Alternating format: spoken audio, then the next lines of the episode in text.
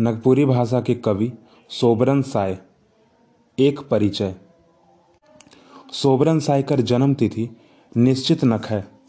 मुद्दा इनकर जीवन काल और रचना काल अनुमानतः 1800 से 1850 ठहरेला।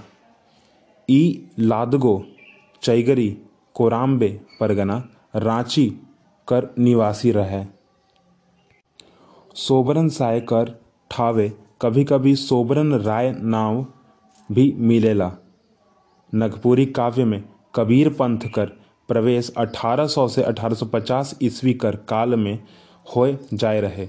झारखंड में आइझो अनेक सदान और दोसर आदमी पंथी अहय सोबरन नाव कर नगपुरी में दुई कवि है, गोटेक सोबरन साय और दोसर सोबरन सिंह। सोबरन साय पहिले कर कवि है और सोबरन सिंह बहुत पाछे कर। सोबरन साय कर प्रमुख रचना। बीजक, पुछाइर, सूरज, पुराण आदि से संबंधित आहे।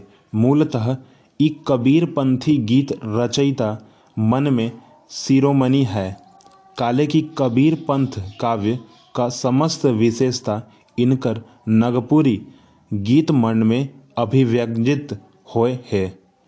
उदाहरण, निराकार ईश्वर कणकन में भगवान। पिंड में ब्रह्मांड।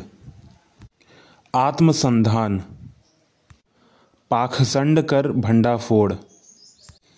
महाडंबर कर तिरस्कार, अखंडता, मस्ती, अनादि, ब्रह्म, निर्गुण, निराधार।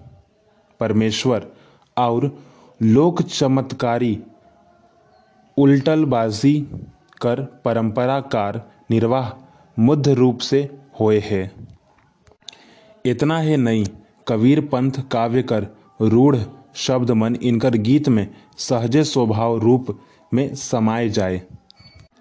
जैसन सतपुरुष, निरंजन, शून्य, सबद, साहेब नियंछर हंसा, सतगुरु, तरुवर, त्रिकुटी, अजपा, जप, मछली, सिंह, गाय, पंछी, पिंजरा, बाह आदि। सोबरन साय, फगुआ गीत कर राग, छंदो खौब गीत लिखल है। तथा इतिहास में सोबरन साय और सोबरन सिंह के लिखावट और अनेक रचनाओं में प्रतिस्पर्धा रहती है।